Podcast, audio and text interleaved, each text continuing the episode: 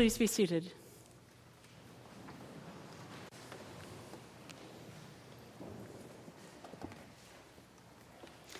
My name is Megan Traquair, and I am very glad to be worshiping with you this morning. I don't know about your house, but last night we had the chance to hear rain on the roof. There was wind, there was lightning, and it just poured. At least south of Tucson, it poured all night, which of course is what we need in the desert. And it makes our gospel today about a storm particularly fitting. Our gospel starts with Jesus sending. But in fact, the storyline starts long before that, and I want to share the preamble with you. Because you see, it starts with Herod.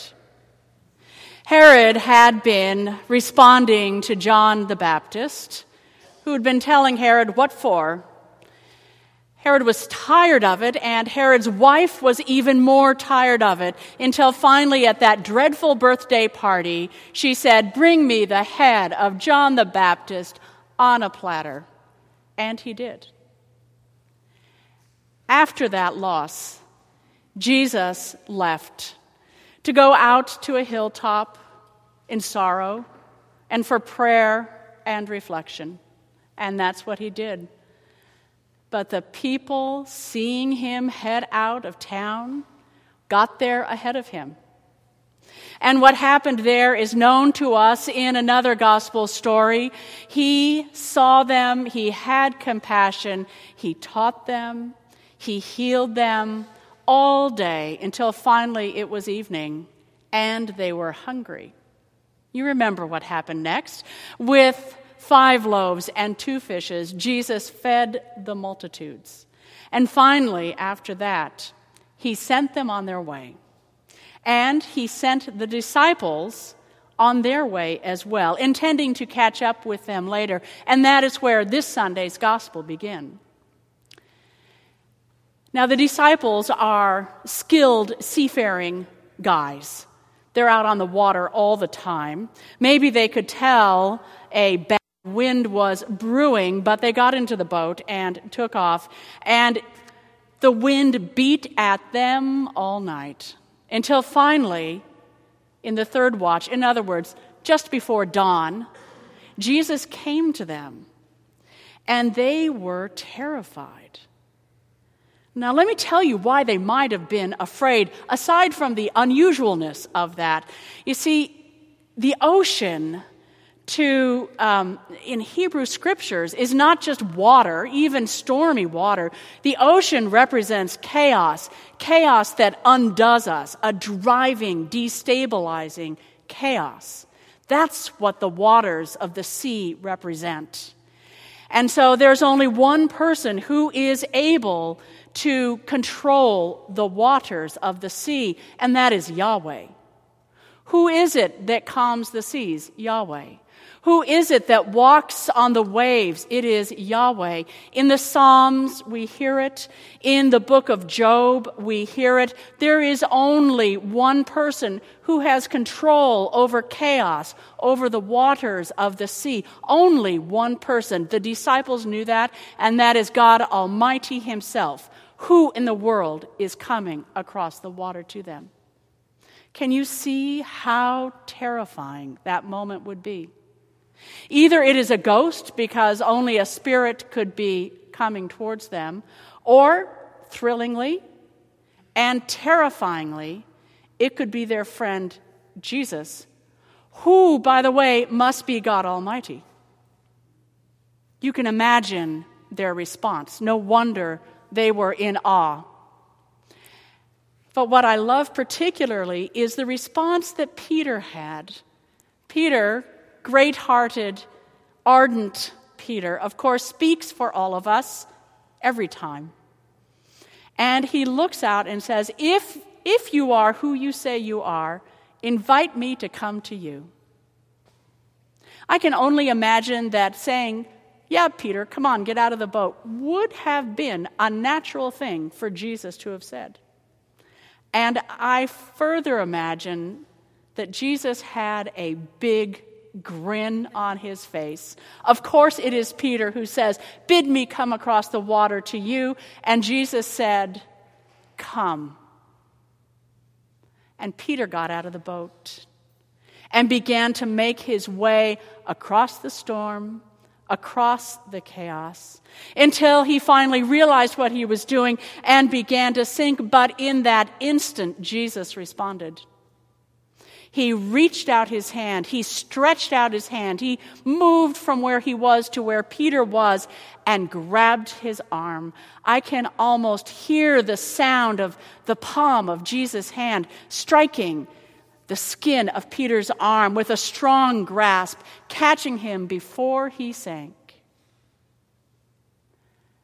And right at that moment, I believe we have the gem of this gospel. You see, we have a demonstration of God all powerful, who walks on the waves, who made the waves and the physics that rule them, and who in the next moment is also God all compassionate, all loving, who sees our distress and before we can do more than get our ankles wet, reaches his hand and powerfully draws us up we have two almost impossible things placed together in this gospel God all powerful, God all compassionate. It's hard for us to keep those two together. We think we got them together in our heads, but in practice, it doesn't work like that. When we think about all power, divine otherness, transcendence, this is a scale too big to really, really pay attention to our everyday needs, our small storms. And then we have our other image of Jesus Jesus as that nice guy, sort of a wry and funny teacher, great rabbi, friend of the disciples. How in the world do those two go together? But in our gospel, we know they are one and the same the expression of God. They're opposites.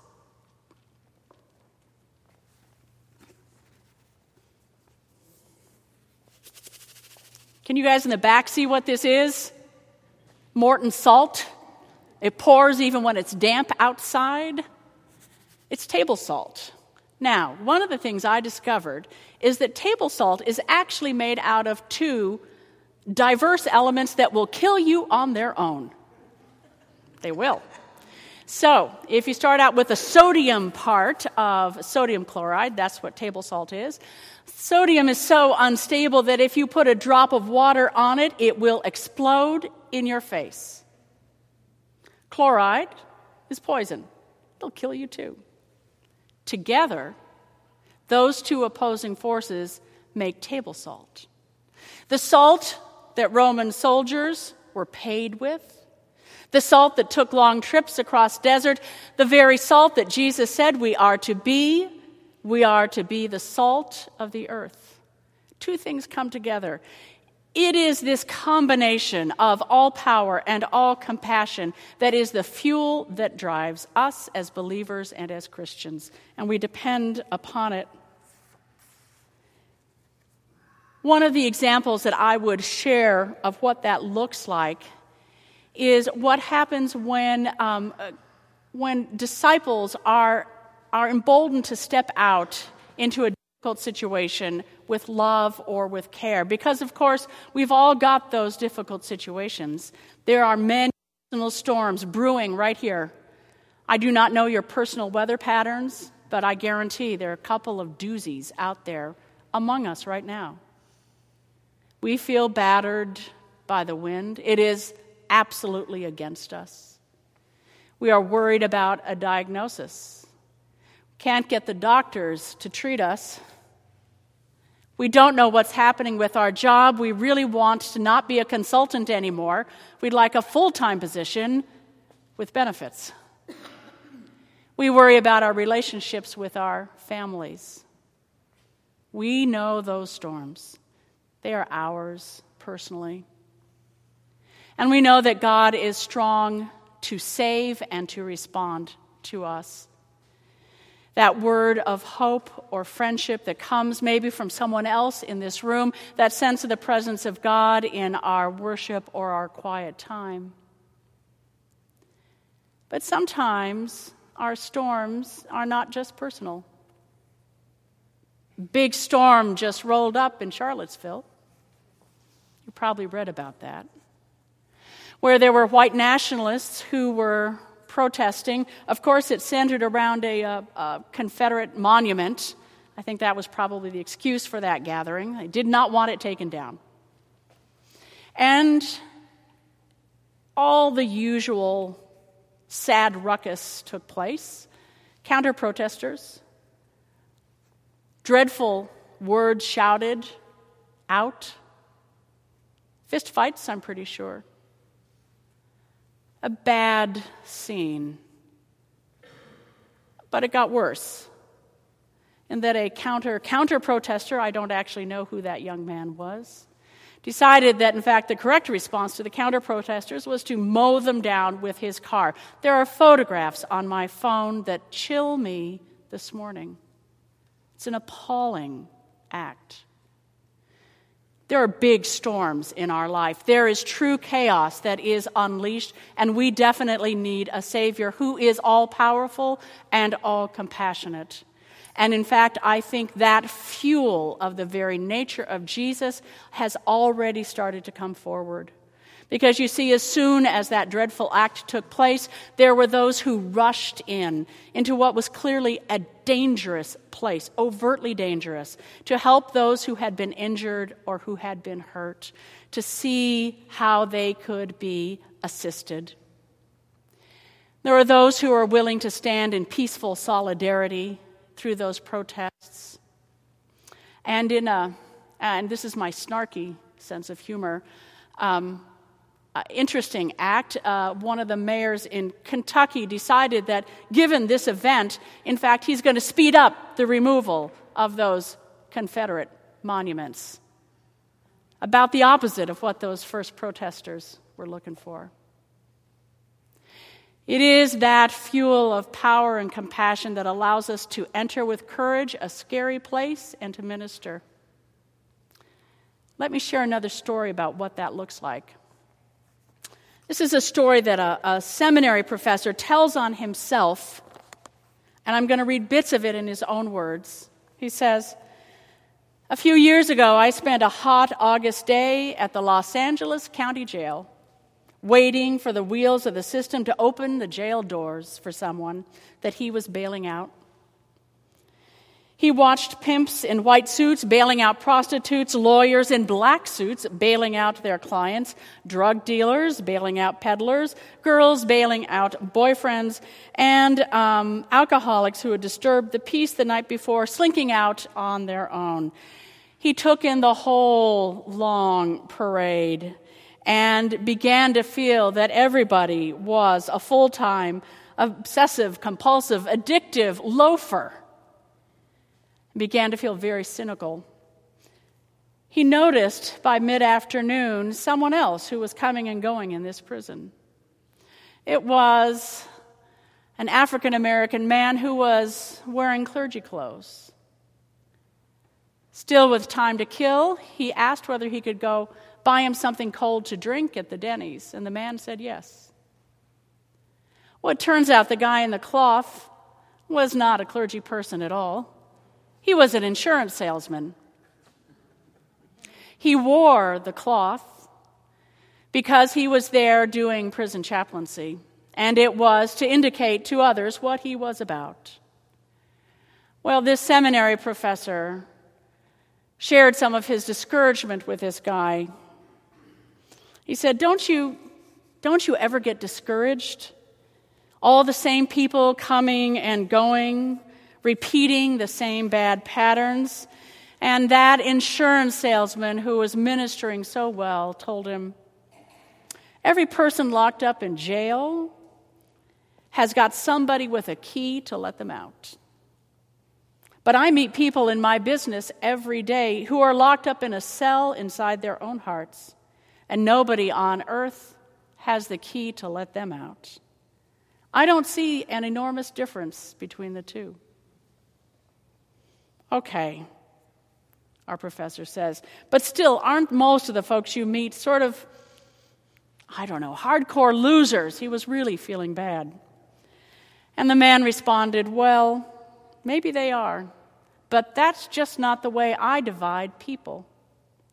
The only two categories of people I care about are the forgiven people and the unforgiven people. The professor went home. He met his wife, and he told her, I met Jesus today. He told me I was a Pharisee. But I opened my eyes to see the face of God. The man who was going in and out of that jail had that combination of opposites that power from God who is all loving and it makes all the difference in the world. You know something else about this stuff? We are filled with it. If there are medical people in here, you may know that. It turns out that every cell in our body has got to have that sodium chloride in us. If the sodium chloride is not in those cells, they don't live, they don't reproduce, they don't do any of the stuff we need. It is the very fuel of what helps us to live and survive. Just as the life of Jesus, all powerful and all loving, is the very fuel that helps us live and survive as disciples. Remember what the disciples said when they saw Jesus coming across the water? Remember how they heard him say, Take heart, it is I? He was using the same words that God used when speaking to Moses out of the burning bush I am.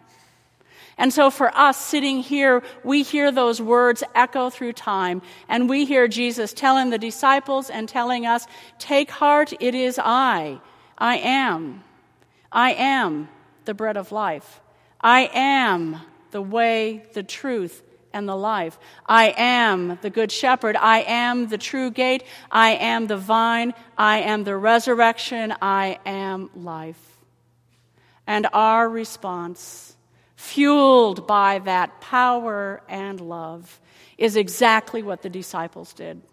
We will fall on our knees and we will proclaim and worship truly, this is the Son of God. Amen.